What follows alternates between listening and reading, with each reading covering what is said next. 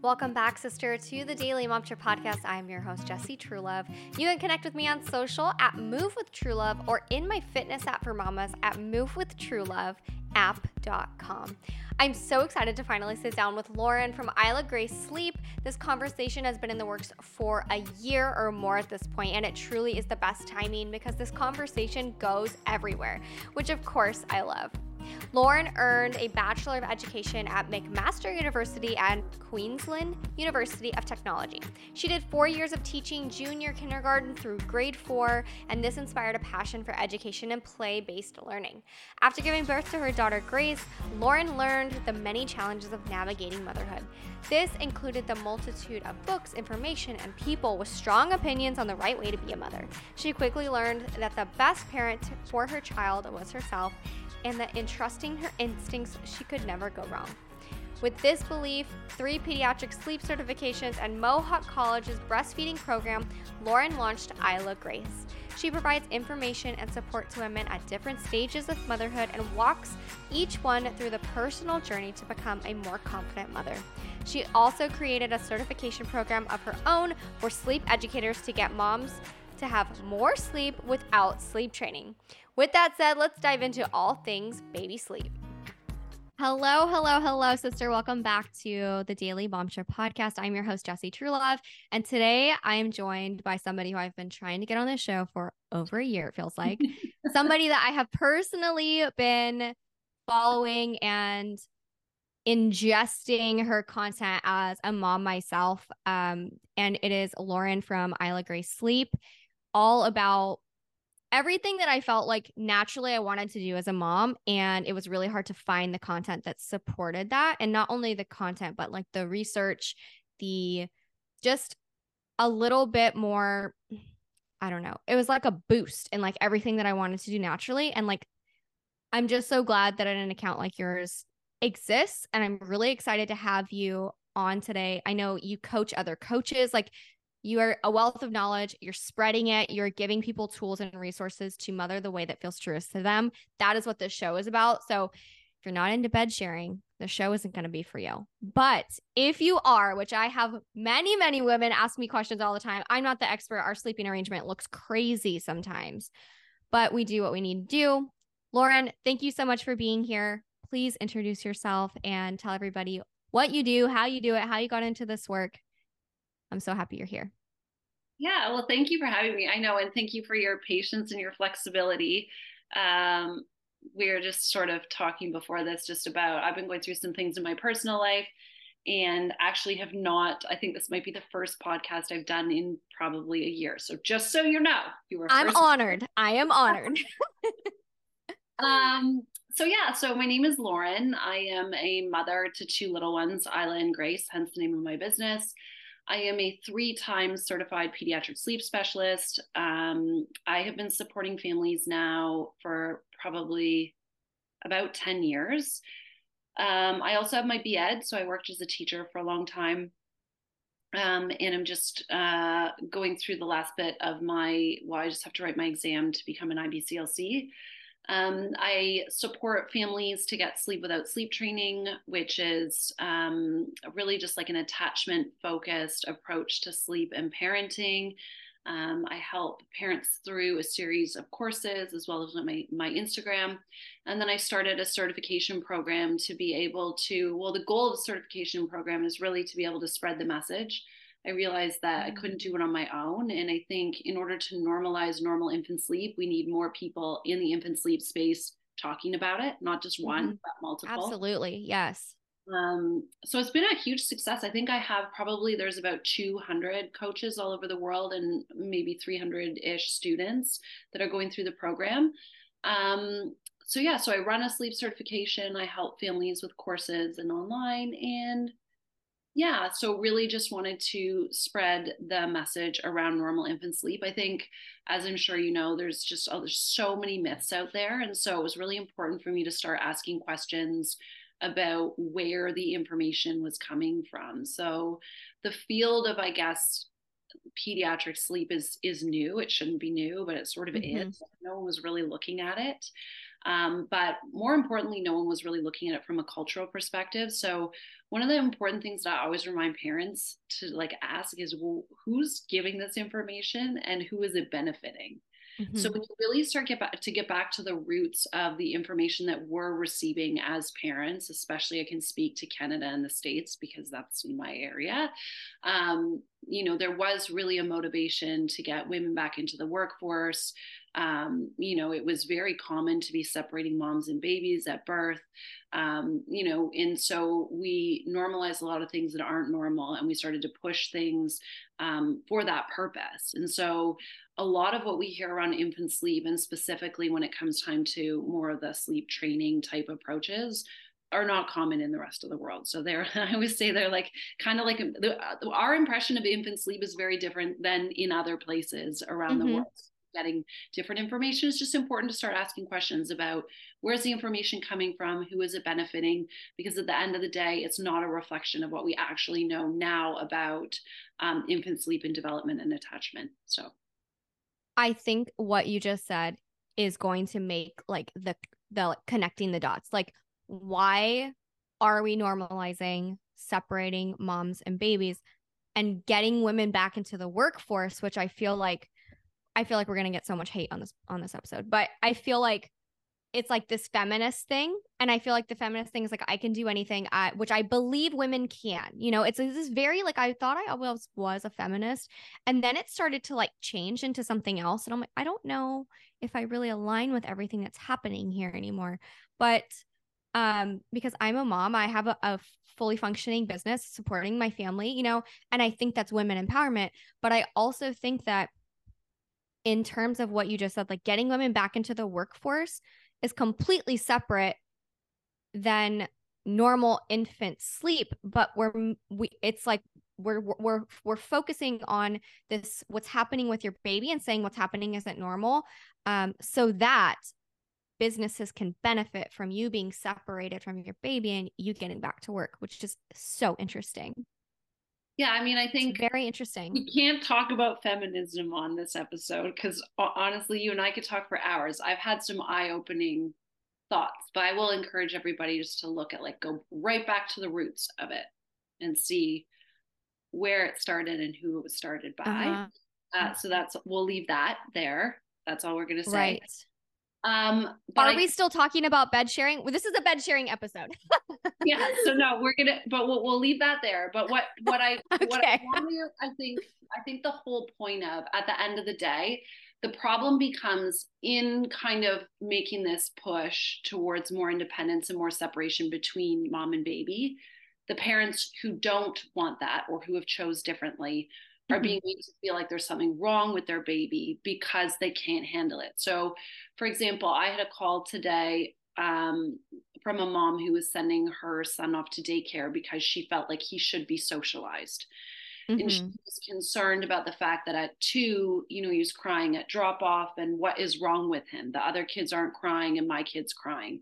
And so, you know, to even to explain to her how attachment works about the fact that, you know, children aren't really meant to be okay with being away from us. So instead of looking at attachment and understanding what's actually normal when it comes time to development and attachment and children displaying very healthy healthy mm-hmm. behaviors around being separated from their parents we've made it seem like actually that's wrong. There's something wrong there. Why is your child they're too attached? There's something wrong with them or they want to sleep away from you or they don't want to sleep away from you. There's something wrong with your baby. Mm-hmm. so it's sort of pushing in one direction. We've alienated the other side and and we see very normal behaviors when children are separated from their parents and now we're saying that's not normal.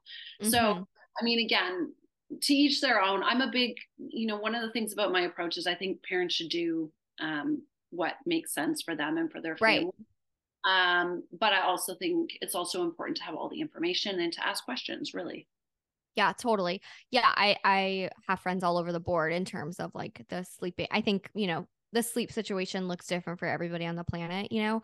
Uh, but I have a huge problem with somebody who wants to bed share who doesn't have a um, safe place to go ask how to do that, isn't getting any type of support or reinforcement into what they do and like being like okay yeah what you want to do is normal. You don't want anything bad to happen to your baby. Like i've gotten those comments. Like it's wild. I mean we know that the comment section is the wild wild west but it it feels very like if you want to sleep with your baby it feels very like you're in the wrong like you don't talk about that like don't tell anybody you're doing it.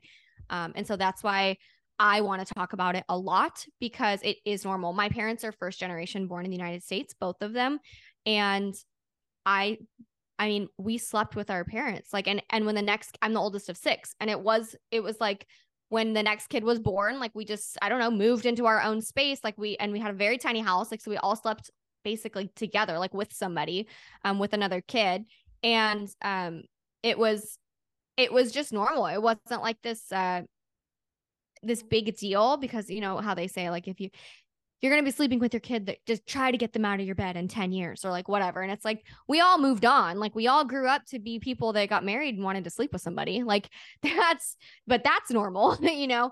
So i really want to i really want to go into the attachment theory is it a theory is it the attachment, attachment conversation yeah. yeah because i think that can help um understand what is happening when you want to sleep with your baby, why you want to sleep with your baby, and what could maybe happen if you don't. I feel like there's not a ton of solid information out there about what the potential of sleep training could do to that attachment situation. Is there any? Could anything happen? So, I mean, let's start, but just I, I like to start the bed sharing conversation around the comment of the fact that you have a separate sleep space or surface means you're really in a different position than the majority of the world. So right. let's start the conversation by saying like most families don't have a, a crib or a separate bedroom. Mm-hmm. Don't. So they bed share. Right. It is normal in the majority of the world to bed share. So this whole stigma around it being bad or um, you know like not not a good thing for parents to be doing is is very like i guess maybe like a western kind of culture mm-hmm. idea again this is where i ask people to go back to where's that information coming from and who is it benefiting and that's why the it's interesting that we started off the conversation around back to work mm-hmm. um, you know and and the, and the, the crazy the crazy thing for me is that at the end of the day the bed sharing oh i want to say bed sharing doesn't work for everybody. Right yeah totally. some people don't if it sleep. doesn't don't do it yeah. It doesn't so i mean we we want to make sure that we're looking at um, safe sleep. So um, one of the leading experts in the in the space of um, bed bed sharing um, is Professor James McKenna. He calls it breast sleeping, is is what he calls it.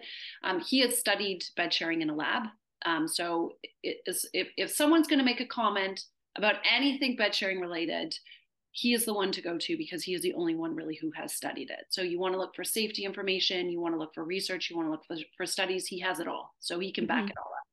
He also, I love, looks at sleep around the world. Um, so it's not just specific to here. So we'll, we'll start there. It is normal. Um, the fact that you know people, some people don't sleep well, then don't do it. So if it's right. The other thing is from a safety perspective, um, there are several things that would make bed sharing unsafe. Um, there is a concern about babies who are premature um, because they just tend to be a higher risk category for SIDS. So you just want to make sure that you're not adding any additional risks to a bed sharing situation. Um, you want to make sure that parents are not smoking or drinking. Um, you know that everybody in the bed is aware of having the baby there, that the mattress is firm, that it's not soft because you want to avoid any type of um, suffocation or any of that with a with a with a mattress that's not firm. So there there is a good really like there's a good list of things that we should be mm-hmm. doing in order to keep it safe. And if you are falling into a category, let's say of having a premature baby, it's just not a good idea and it's not worth the risk. So right. Start there. The other thing that's important to explain that I think people don't understand, specifically when they're looking at safety stats for uh, bed sharing, because one of the, the, messages that we all get is that bed sharing leads to SIDS. Mm-hmm. That's kind of the blanket statement and is never safe, is what I've been what I've occurred. So I just want to break this down to uh, make sure that everyone is aware that bed sharing and co sleeping are two different situations. So when you're looking at any kind of um, st- safety statistics or um, statistics on you know SIDS deaths or pass babies passing, you want to make sure that there is definitely a differentiation between the two of those. So um, co-sleeping is sleeping in sensory proximity to your baby. Bed sharing is sleeping on the same sleep surface. So co-sleeping can include falling asleep on a uh, rock in a rocker on a couch. Um, anywhere and and those are not safe sleep situations. So oftentimes mm-hmm. what happens is that we look at um, potential passing of from separate uh, from suffocation or from SIDS, and we put we put the co-sleeping and the bed sharing in the same category, and we say look at look at these babies who have passed. So mm-hmm. you know at the end of the day, m- there are a lot of unsafe sleeping situations. The majority of those are happening because parents are too scared to bed share because they've been told that bed sharing is dangerous. Right. So we say to a to a mom who's waking up 10 times at night to feed her baby, don't ever bed share. It's unsafe. Mm-hmm. She falls asleep as she should because the breastfeeding and you know being up that many times is going to make you tired. So she falls asleep in a rocker, right? Which is an unsafe sleep situation. And then all of a sudden we're counting that towards a potential harm from bed sharing. Bed sharing, right? Doesn't so, make sense. So categories separate those two um, but at the end of the day so when we look at i'm all over the map here this is why i always have like whenever i'm whenever i'm doing a course i always have notes but the reason why i wanted to get to this was just specifically when i started about the fact that you know when we look at parents who are going back to work those are families who are really going to benefit from bed sharing if it's something that they're open and comfortable to doing because when we look at attachment, what we look at is we have to understand that even though we've normalized separation for especially I can speak to the states, you know, moms and babies being separated as early as like 4 months, 3 months, 4 months, whatever it is. Yeah. Just because we've normalized that cuz we're forcing that doesn't mean that that's normal from an attachment perspective for a baby to be okay with separation. So what happens is that babies actually move through different phases of separation. Um, and each different phase allows them a little bit more opportunity to hold on when apart from their village of attachment and people that they love. So they have to move through these phases one after the other.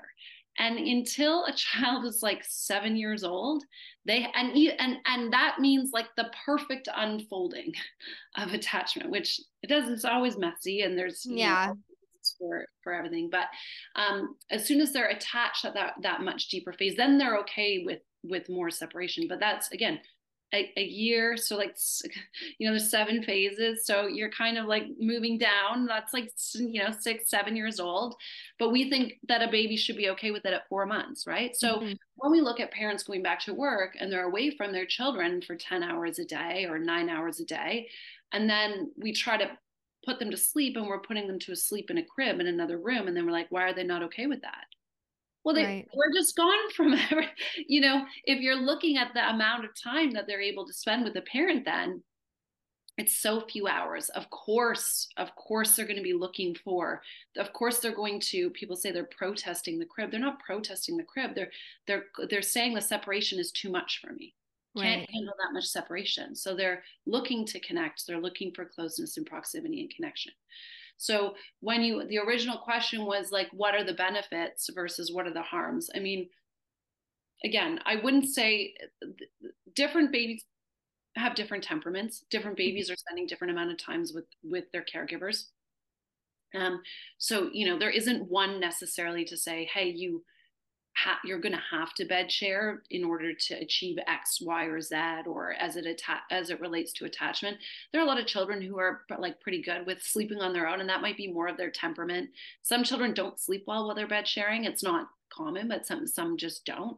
Parents don't sleep well. That impacts their mood the next day, their ability to connect. So it's not it's not really we can't really say if you bed share it you end up with this if you don't bed share you end up with this mm-hmm. but you know ultimately there's tons of benefit when we look at like the idea of wanting independent children. Children are not independent. Children are only independent after being able to deeply depend. So the more opportunities we can give them to be able to depend on us the more contact closeness and proximity we can give them the more we can facilitate moving through those those deeper those deeper stages of attachment. So it just the, the no no that's i am really interested in like the attachment like in building a secure attachment and i feel like that is something that is really important to me and I share about. So I, I know I get questions about it. Um, and so bed sharing offers a way to be dependable, especially if you are somebody that's going back to work um, and putting your child in daycare, whether, you know, some people have to go to work, they have to have two people making yeah. an income. Mm. Um, but it just offers an extended period of time where you can start pouring into that yeah. secure attachment. And again, if you this is where I would like to say, you know, and I honestly believe this, your nighttime parenting decisions are no one else's business. Unless right. you're coming to my house at 2 a.m. to help me, I'm not interested in your opinion at all. Right. Yeah, totally. totally. Yeah, like so, do what works. Exactly. But you know, what we do see is uh, you know, especially if, if you're a breastfeeding mother and you want to continue breastfeeding and you were at work all day, you know, you're gonna it, it's gonna allow for a lot more opportunities to breastfeed at night. Um, if you don't have to get up and go down the hall and you sleep well while bed sharing, you're also going to sleep better if you're bed mm-hmm. sharing. Um, and then, you know, if your baby is away from you for eight, ten hours a day, what a beautiful way to then facilitate 12 hours or however long you no one's sleeping 12 hours. Who's sleeping 12 hours? Maybe maybe you're going to bed at six and waking up at six. Um, but to be able to get you know from the time you pick your little one up at daycare and then overnight ha- them having that that contact and proximity is amazing. You know it's going to mm-hmm. be amazing for that. But again it's only if it were if it's something you're interested in if you can sleep if your baby sleeps you know and if you can do it safely then obviously there's tons of benefit to being able to do it. Um yeah. How do you feel about like uh, we we you mentioned myths. Like, how do you feel about like I've seen some fairly large sleep training accounts mentioning how sleep training does not harm attachment or it it what is it it or like makes the attachment like deeper but there aren't really studies on sleep training right here's the thing um i think we've like taken this word attachment and it's become like almost it's not a new buzzword but we, we we're kind of turning it into that. Attachment is about relationship. So mm-hmm. i've seen the other side of this which is um, like specifically attachment parenting say you know if you do the baby B's and here are the eight things you do then you get a secure attachment right? Well even on that side like well you know I've seen women in the lactation clinic and sometimes breastfeeding isn't working for them or I've seen them break out in hives or wh- whatever it is and and it's causing a lot of stress and it's leading to tension in the relationship. It's not benefiting the relationship because of whatever or you know if they can't bed share or they can't they don't want a baby where the baby doesn't want to be in the baby carrier like there's lots of things like so attachment is about a relationship.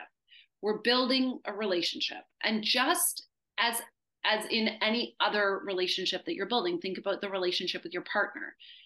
It's going to there are going to be times when it's not good.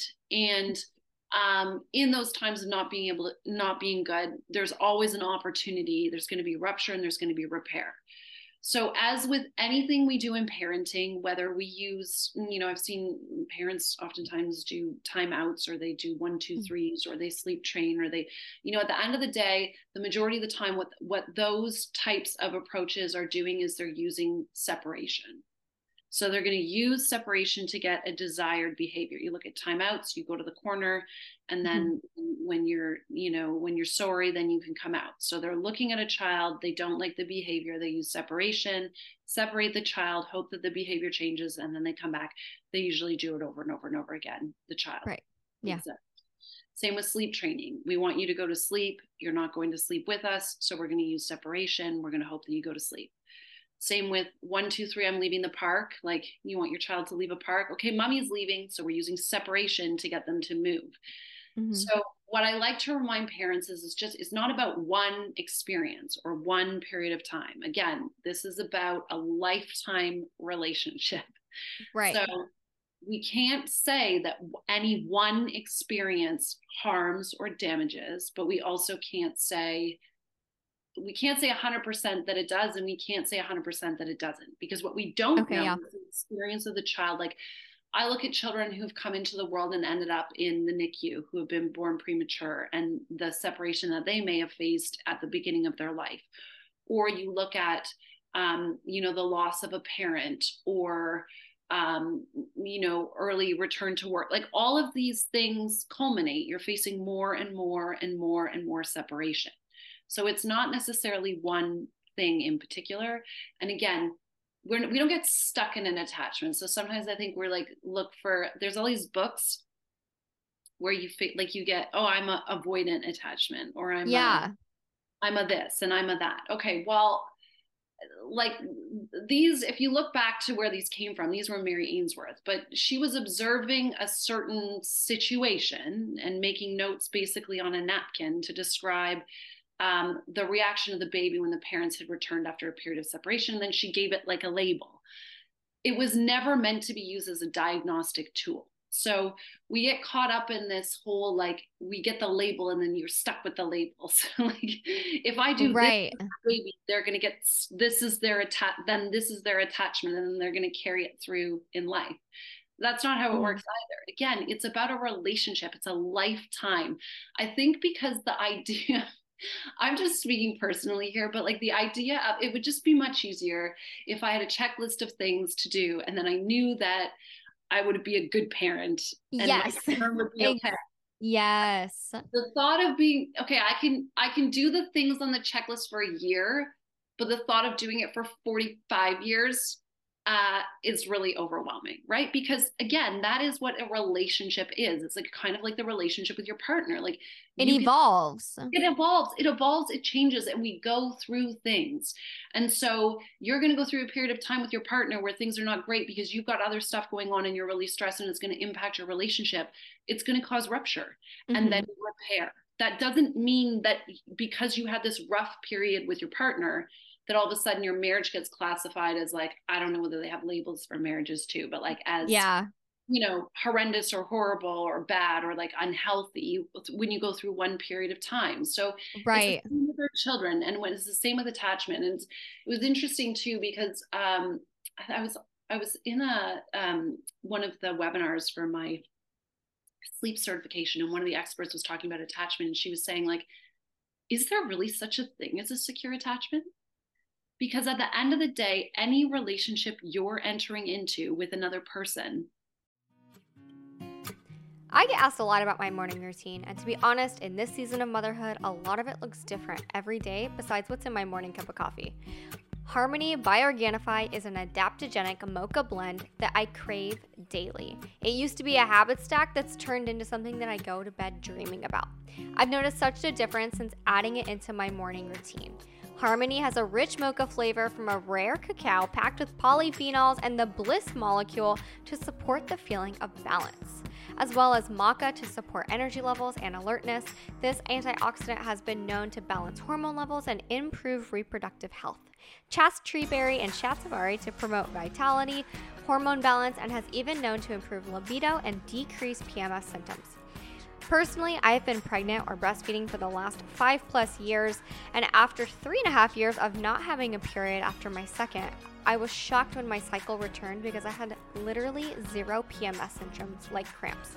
And I owe that to Harmony. I was somebody that you could have caught on the ground right before my period was coming because I was having cramps that were taking me down there. This drink has helped me feel more like me again. In being in the women's health field, it feels very aligned to share my favorite adaptogenic blend made for women by women. Use my code TRUELOVE to snag a bag of Harmony at 20% off so that you can start feeling more like you again.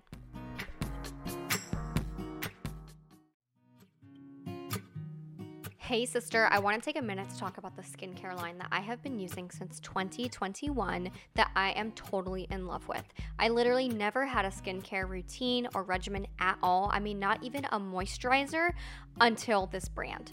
I'm talking about Dime Beauty. These products are made from clean ingredients, they're vegan, cruelty free, contain no harsh chemicals. Dime products are also ranked between a 1 and a 3 on the EWG toxicity scale. Super important.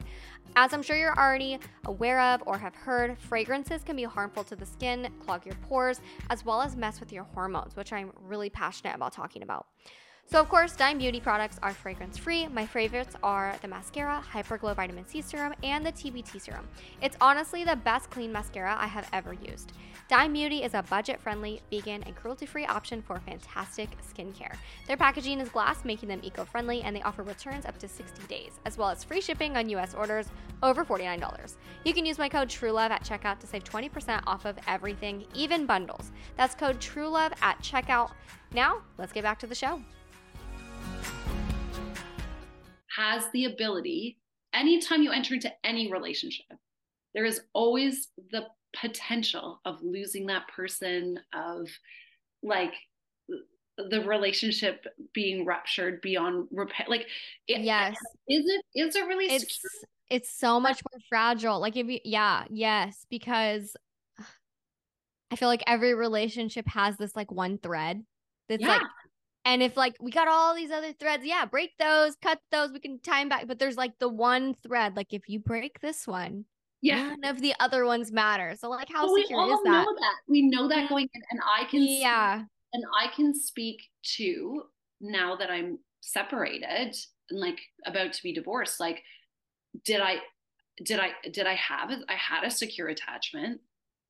Uh, but like now when i go into another relationship knowing that mine fell apart so fast that it was so like relationships anytime i'm going to tell people anytime you enter into a relationship there is always the possibility that someone passes mm-hmm. that the relationship something changes that something mm-hmm. happens beyond repair like i don't know that any I don't such a good point. Beyond faith for people who have faith. Like that is your one secure attachment if you have a faith or or or something.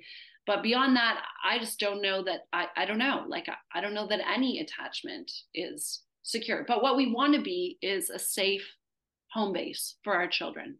So we want them, we want to be the place that they come to when they're, you know, happy and and angry and sad and they and we need to be able to show them that we love them the same through you know all of that right? So uh, but i don't think there's like one episode that we will do that causes irreparable damage. Now the other thing too about sleep training that people say well can it harm or could it harm? And we also don't know again we don't know what the child is coming in with how much separation they've faced already and, and what their their the first couple months of their life have been like. Um, we don't know their temperament really. Like some children are kind of fine with it, but we we don't know what the sleep training experience was. And so I've had I've worked with families who have sleep trained for six months, and I mean like full cried out for six months. Mm-hmm. And I've worked with families who three nights, and that was what they did. So there's not one kind of standard sleep training situation either. Right. So yeah, yeah, that's where I just you never you don't know. We can't say 100% that it harms, but we can't say 100% that it doesn't. Mm-hmm. Yeah, like anything in parenting, probably. Yeah. I mean, besides like like like true like verbal physical harm like that it's we all have to make choices based on what works for the family and I feel like we all are going to fuck up our kids a little bit you know? I mean i've already kind of counted on them going to therapy. I mean it's like start paying now. Like uh but, I'm, you know, I feel like there's just no perfect parent, you know, and if there is one, that they, they aren't parents yet. Like I was a perfect mom before I had kids. Oh, um, so right. And uh, yeah, it, so many things are different. I I I'm different than how I expected to be. I don't know. I don't really know what I expected, but I'm so different than yeah. kind of what I saw for myself. Um I don't know. And I think with each baby, you change too. Like you just continue to evolve as a mom and your skills uh, evolve and your tools and your resources and your sources of information. I feel like so many people just do what how they were raised because it it comes up um yeah instinctually yeah. i think uh, the things that, how we were raised like you think that's how it how it's supposed to go and then maybe you get a gut feeling like whoa this doesn't feel so good you know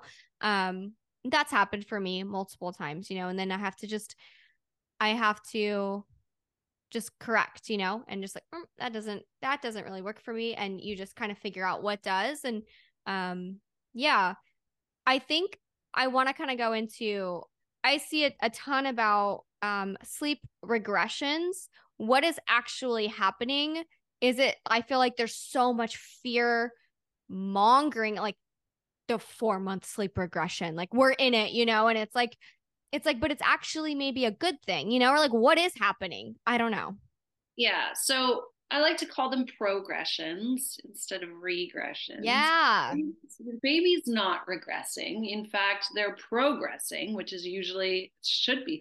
So funny because we're so excited when like you go to like a mom's group, I remember, and everybody like competing about when their baby whose baby crawled first. Like, oh, my baby crawled last night. And everyone's like, oh, my baby hasn't done that yet, you know. Yeah, yeah. Baby's so advanced well, by the same token, you should be then bragging about your sleep progressions because it's like a good milestone, right? Mm-hmm. Like, usually it's a sign that they're working on something new. So, the four month progression is different, and we can talk about that specifically because that's one where I think gets.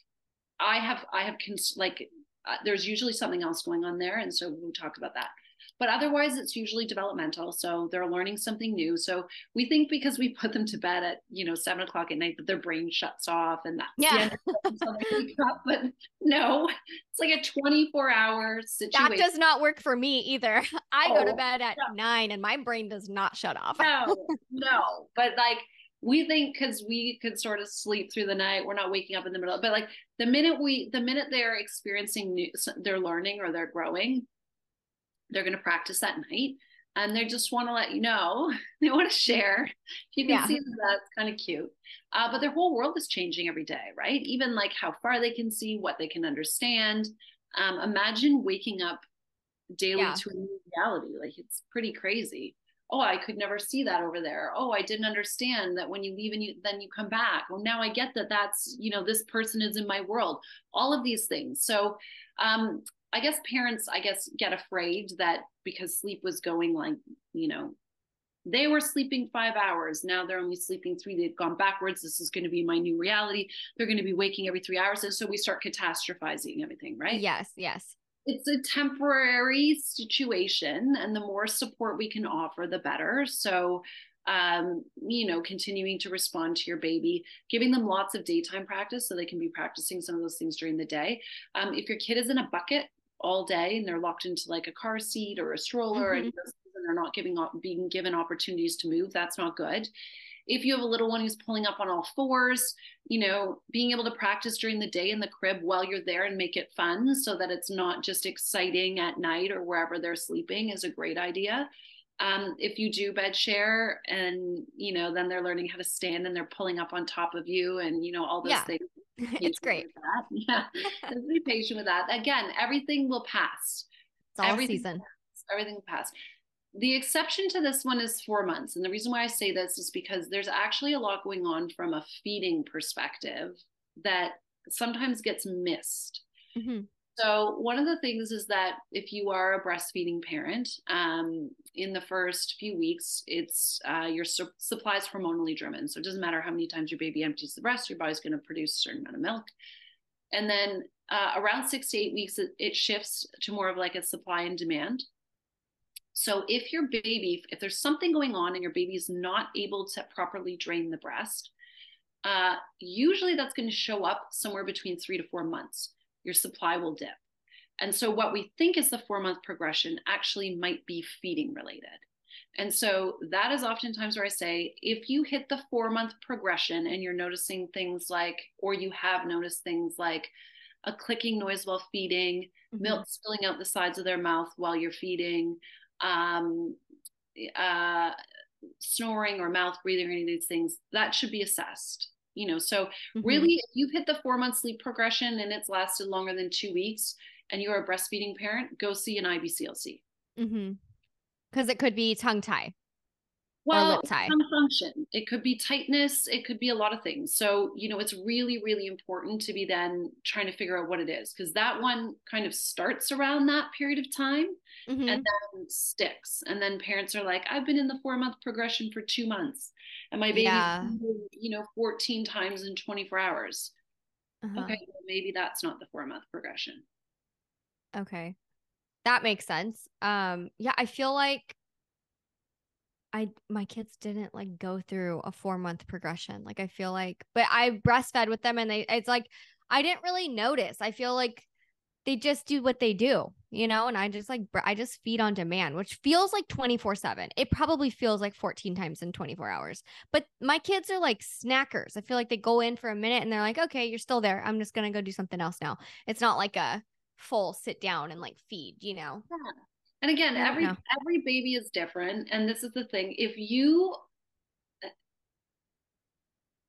like my biggest piece of advice to parents, and again, this is life learning now that I've been through one of the most challenging times in my life. Mm-hmm. Um, the fast, the easiest way to kind of navigate this first year is to accept it, mm-hmm.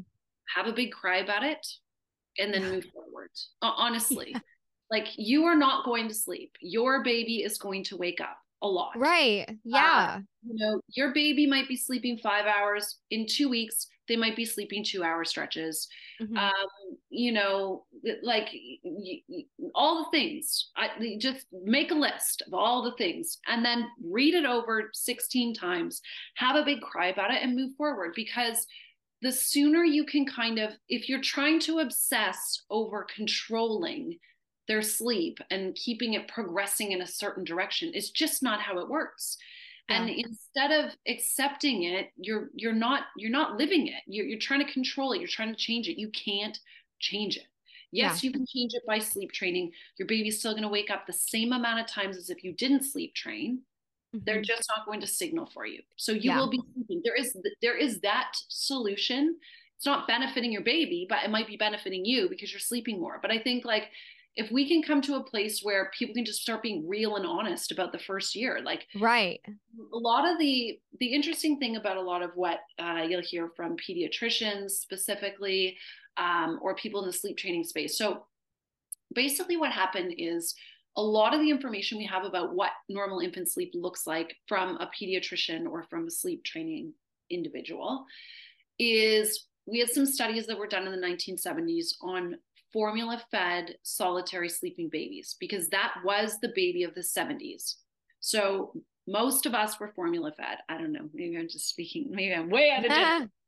but most of us were formula fed. A lot of us were formula fed, and moms and babies were separated uh, at birth. So they they went off into a nursery, and all the babies were there. I think we still see, like I see it on TV. I don't know that I was, but I definitely I think that's what happened. So we took those babies that were formula fed solitary sleeping babies, and then we used them to study normal infant sleep. And then we watched that. We came back and we said, "Oh, this is the this is the typical ba- this is how babies sleep." Well, that is not actually representative of a uh, a baby who is in contact with their parents, which now we talk about babies are born and we're looking at you know um, skin to skin and like keeping mom and baby together. Well now all of a sudden you can't you can't even compare the baby of the 70s to right. the baby now.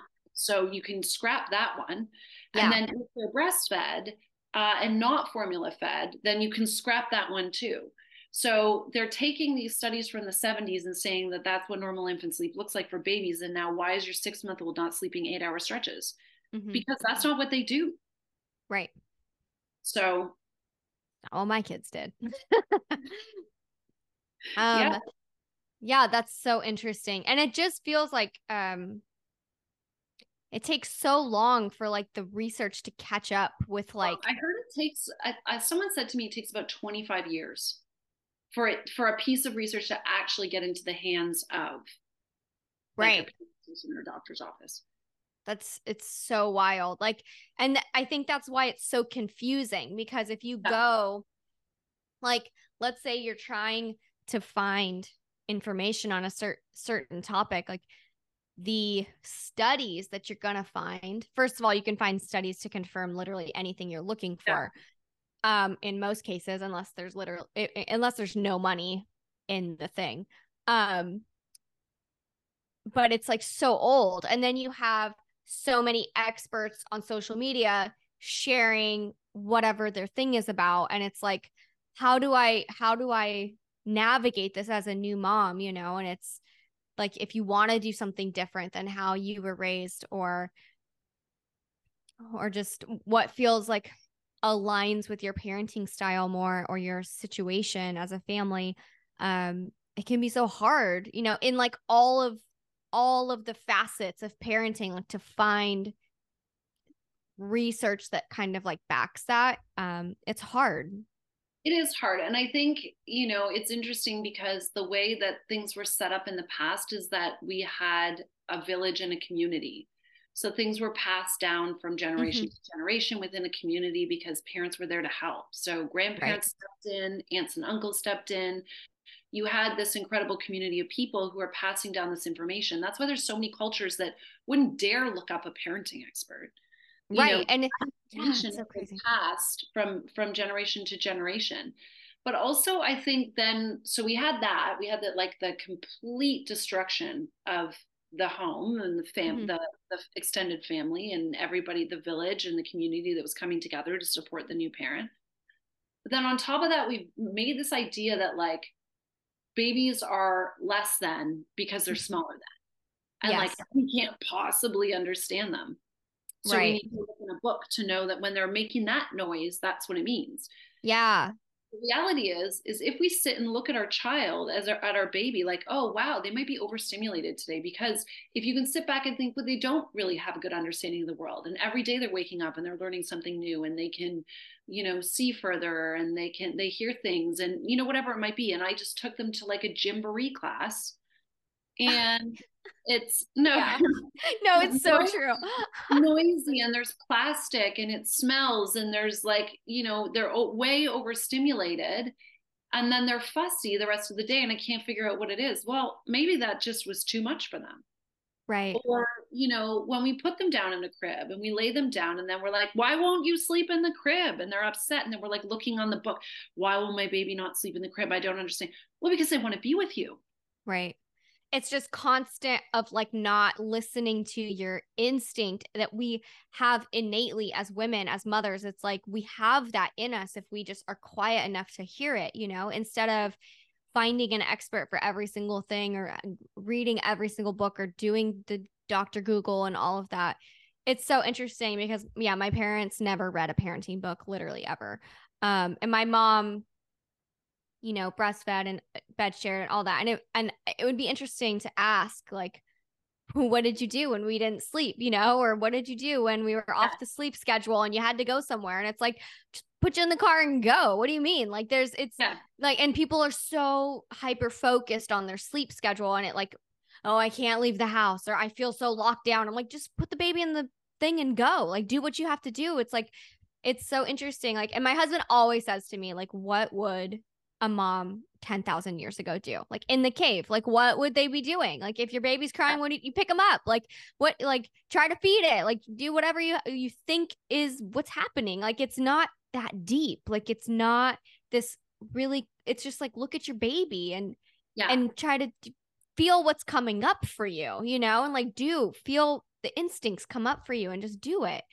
Um, and I think it's getting harder and harder to do because there's I feel like we're also overstimulated with information, content, the news, like everything. And it's like you're spiraling 24 7. And so, how could you possibly slow down to look at your baby and think, you know, what do you need? Yeah. But I also think like it's interesting because I think about the types of parenting experiences that we received. So, I mean, a lot of us faced a lot of separation. Mhm. So a lot of us were born in the time when some of these bigger parenting books came out, where that cried out Yeah. situation.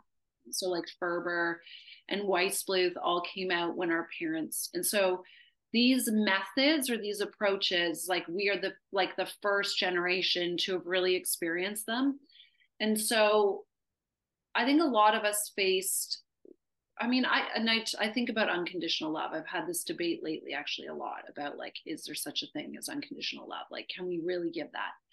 But so many of us faced kind of with our parents was this that it was very it was very conditional based on what we did. So Yes. like if you get a good mark at school, if you make it on the track team, if you behave in a certain way at the party, if you, you know, if you do the things, then you get your gold star. And so Yeah. thrive on the gold star. Yeah. And now we have kids and parenting and being a mom has somehow gone into the gold star box and it's an impossible feat to get it right every day. So then every Yeah. day it's like I want my gold star, but I, I die and I'm going to keep reading to try to do to be perfect so I can get my gold star in that aspect in that aspect of my life. And you just can't. It's a it's a relationship and it's a lifetime, and so it's going to be one of those things where you again it come you come to a place of acceptance. Like I'm learning every day. You know, I'm doing the best that I can. Um, I love my child. You know, at the end of the day, we need to be you know offering contact closest and proximity a, a, a safe place for our children to be able to rest um, we need to be in that leader role of leading them of knowing what they need um, and being able to support them with that and we got to love them Yeah. and we also got to know we're going to mess up 15 million times a day we just are Right. it is. I've gotten really good at saying I'm sorry. and that that repair thing because you're just you know you you're constantly given the opportunity to say and be to be who you say you want to be and yeah fall short all the time and i think that um it'll it i'm hoping it allows my kids to know that they don't have to be perfect because mom's not perfect and um that you're allowed to like mess up as long as you just fix it you know and that that repair part is really important in my opinion. Um more on the on a sleep topic that i have not discussed before um and i don't know if this is like in your wheelhouse. I don't know how old you support kids like support families but in the realm of toddler sleep this is something that we have kind of struggled with before is um nightmares or night terrors. I'm not really sure the difference. Um, I didn't. I've never worked with any experts in um in sleep situations, but we had kind of like a season of my oldest daughter waking up screaming, crying, and like like we can't we couldn't really like wake her up out of it and it almost like made it worse yeah um and i'm we don't know how to we didn't know how to that's a night terror so like if they're not aware of it and you can't Mhm. wake them up out of it you don't want to then try to wake them up out of it. So it's it's scarier for you than it is for them. Yeah. In that if if it's a night terror they usually don't remember it the next day. Yeah So- she wouldn't remember it. No. So that would be more of a night terror a nightmare they're actually waking up and they can tell you what they were thinking about and they oftentimes will remember it the next day both of them are i guess i would say nightmares are obviously more normal we all have Mhm. them um, night terrors would be less common i would say not to say they're not normal but less common Mhm. um, you know, and some of the things that, you know, for me, sometimes I find that they happen a little bit more when there's the child's not getting, is getting a little bit less sleep. So, or if there's a big, huge transition or change in their life, that can happen as well. Um, but yeah, like I, I, if it's a night terror, you don't want to wake them up.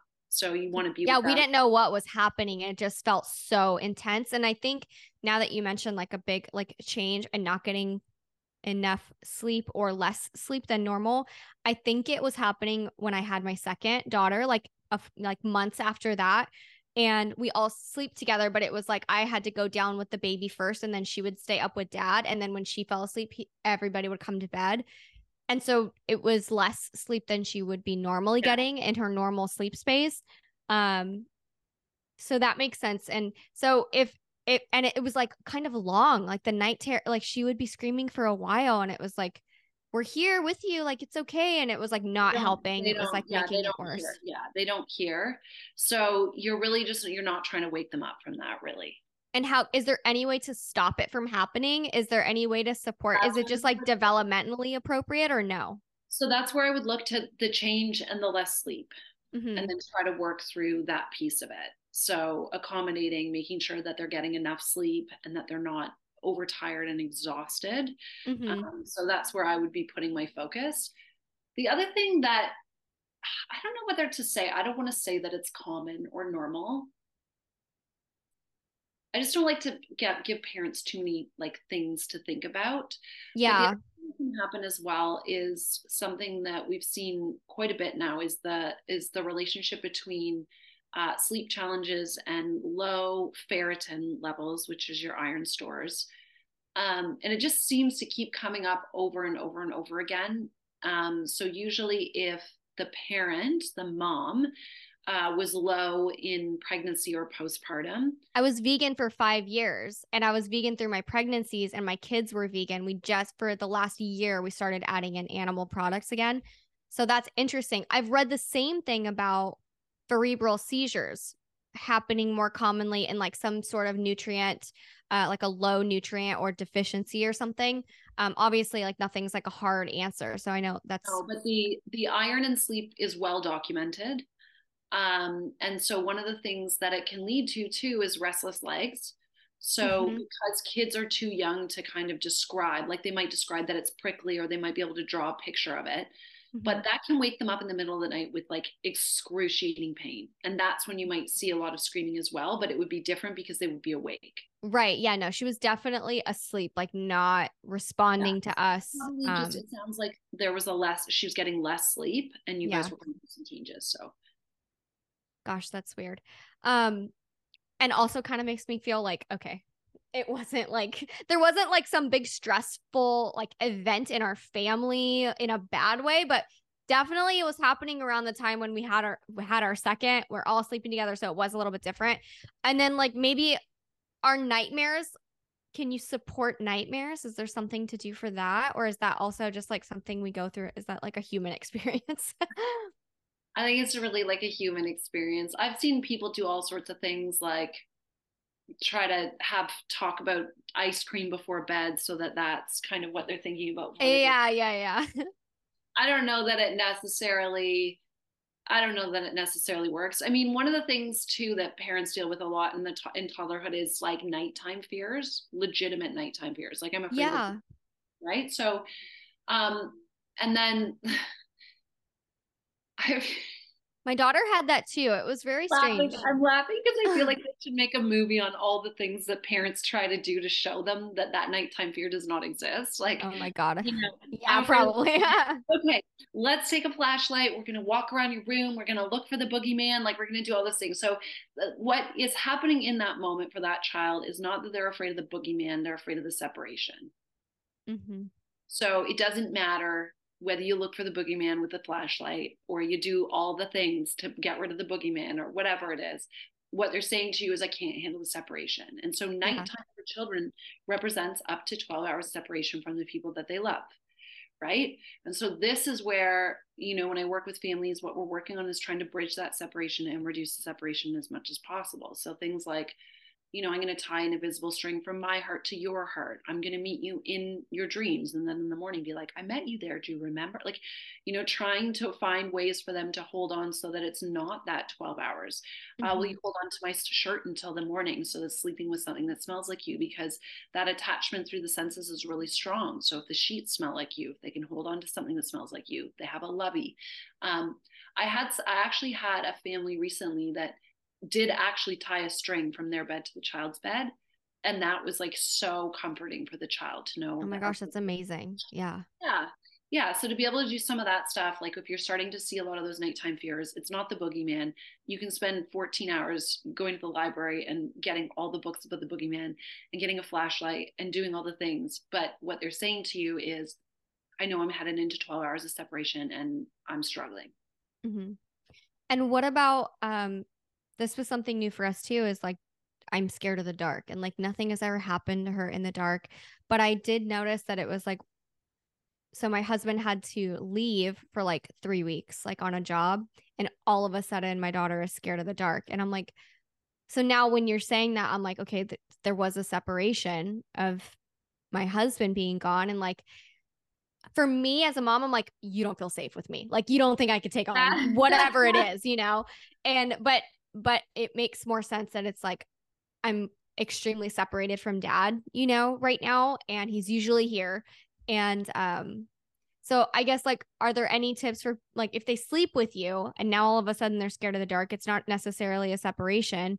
Um is it I don't know, is there anything else? Do we have night lights? Is that like the only deal?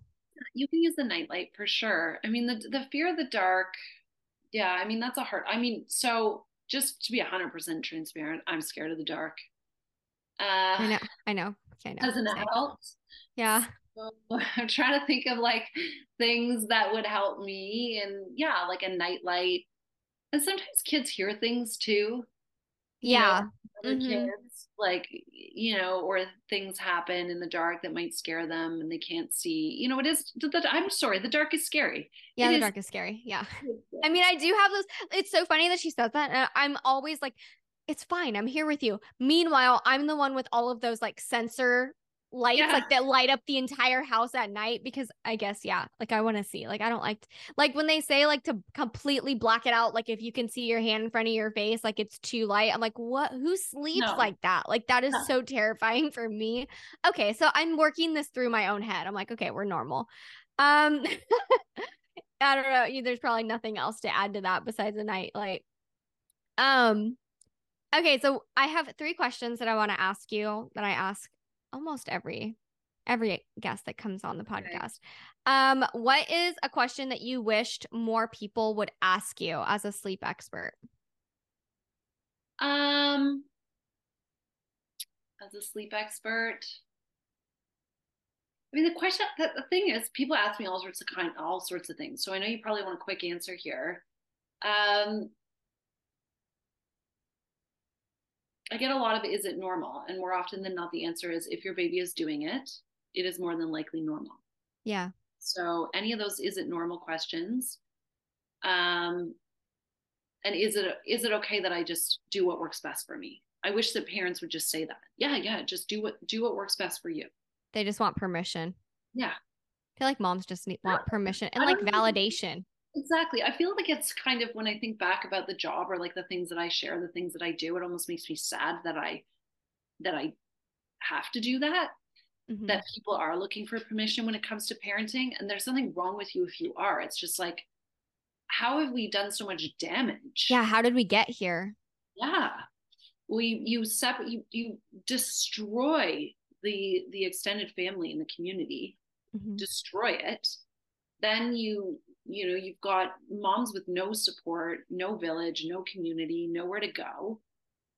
And you know it just we're seeking just connection and isn't normal i mean isn't normal is an attachment question right? We want we want to make sure that we are fitting within the, the realm of normal. But yeah if, if your baby's doing something it's more than likely it's it's uh it's normal. Right. Yeah i heard something recently on in the I was doom scrolling on social media and it was about the village, right? And it's like um it takes a village or whatever. And it's like the modern day mom has really never been more alone and um it's like it, it, we have to like stop letting it be a shock that there is no village there's no free village you have to pay for the village now. So you have yeah. to pay for it, somebody to help you breastfeed, pay for somebody to help you get back to movement, pay for somebody to help you uh, figure out what your sleeping arrangement's going to look like safely because it's not that instinctual anymore because we have beds elevated off the floor. We have all these separate rooms. It's like all the cribs and the blankets and the pillows. It's like that stuff just doesn't exist in every place in the planet, you know? So it's like you don't I think that the, there I think that there's going to be a big shift in our generation of less baby shower situations, less um, the nursery looking and presenting a certain way, and more of like, I need, I need funds, right, to support the village that I'm going to have to pay for because none of my friends are going to be showing up at two in the morning. My no. mom, my mom's way of doing things maybe isn't relevant to the way that I want to do things because I'm a product of the way I was raised and maybe I don't want to do everything the same. And so it's finding finding people that you do align with that you want in your village and that costs money because those people also have to support their own families. Yeah. And I think that's a big shift that needs to happen is that the village is is there. We want to help moms. We're here. We're here for the moms, but it's not free anymore, you know? And that's because nothing is free for for the people that are are going out, getting certified, learn getting all of the best information. Yeah. To be a resource for moms, that is not free to do. So it has to come at a cost. And I think the crib is less important. The way your nursery looks is less important. Yeah. Um, it's more important that you have people that you can lean on on your in your village that are um you know well equipped to help you and it's going to come at a cost. The village isn't free anymore. And i thought that was such an interesting way of phrasing it like the village is here. We want to we want to help. Um, and there's there's many different people that want to do it in different ways. There's somebody out there for you. It's just not free anymore. Yeah.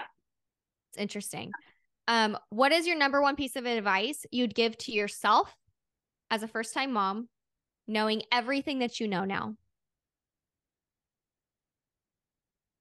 Just let it go.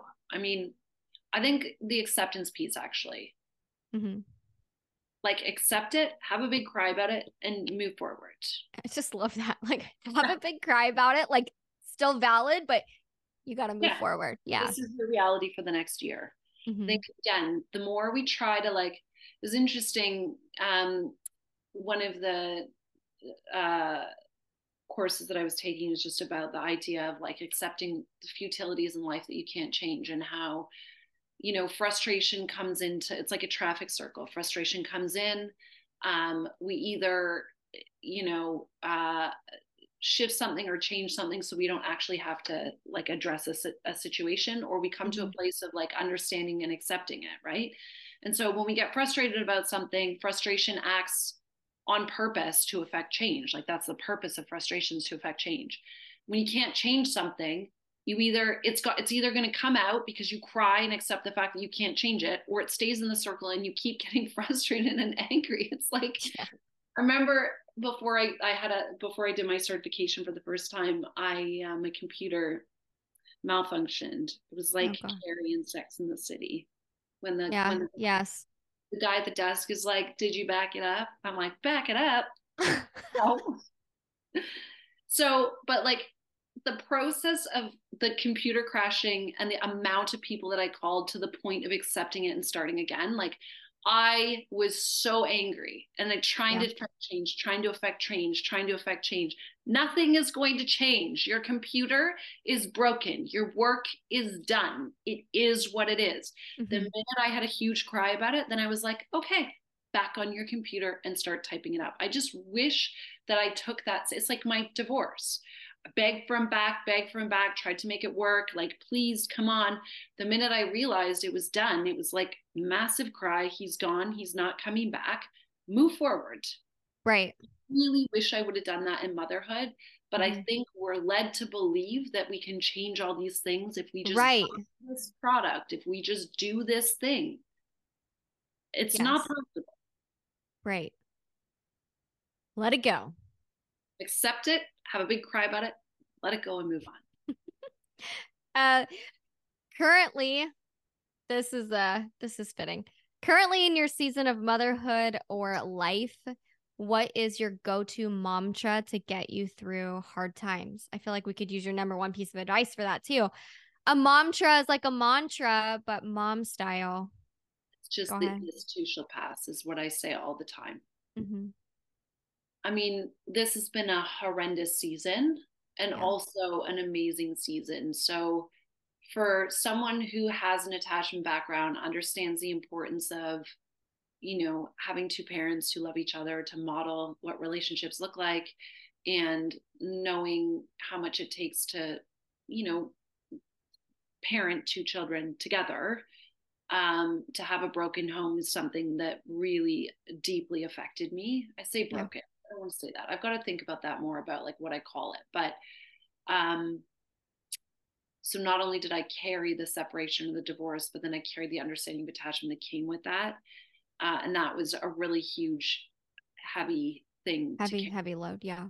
Um, and sitting in that darkness for for a while and then and then coming out and seeing what came out on the other side so i mean for me it's yeah it's a this too shall pass and it will it will it's a season. Season. Seasons will do what they've always done. They will change. Good bad or indifferent they will change at some point. Yeah. Lauren thank you so much for making this happen after a year. I just knew that I had to have you on here and this conversation went everywhere and went as any as deep as I expected it uh, because you are deep and that always comes through in um in your content what you deliver on into the internet um and I've just enjoyed this conversation so much and thank you so much for being here where can everybody find you yeah, so usually I'm most active on my Instagram, which is Isla Grace Sleep, I S L A G R A C E Sleep. Um, so you can mostly find me there. Um, until I get right back into work mode, that's probably where you'll find me the most, I would say. Yeah. Yeah. All right. Well, thank you so much for chatting with me today. I really, really enjoyed it. Thanks for having me. Hey guys, I hope you enjoyed this episode of the Daily Mom Trip podcast. If you did, be sure to subscribe. Also, before you go, I would love you forever if you could rate and review this podcast, share with a mom friend or on social media, and be sure to tag me at Move with Truelove and at Daily Mom Trip Pod on Instagram. Again, thank you so much for listening, and I will see you soon.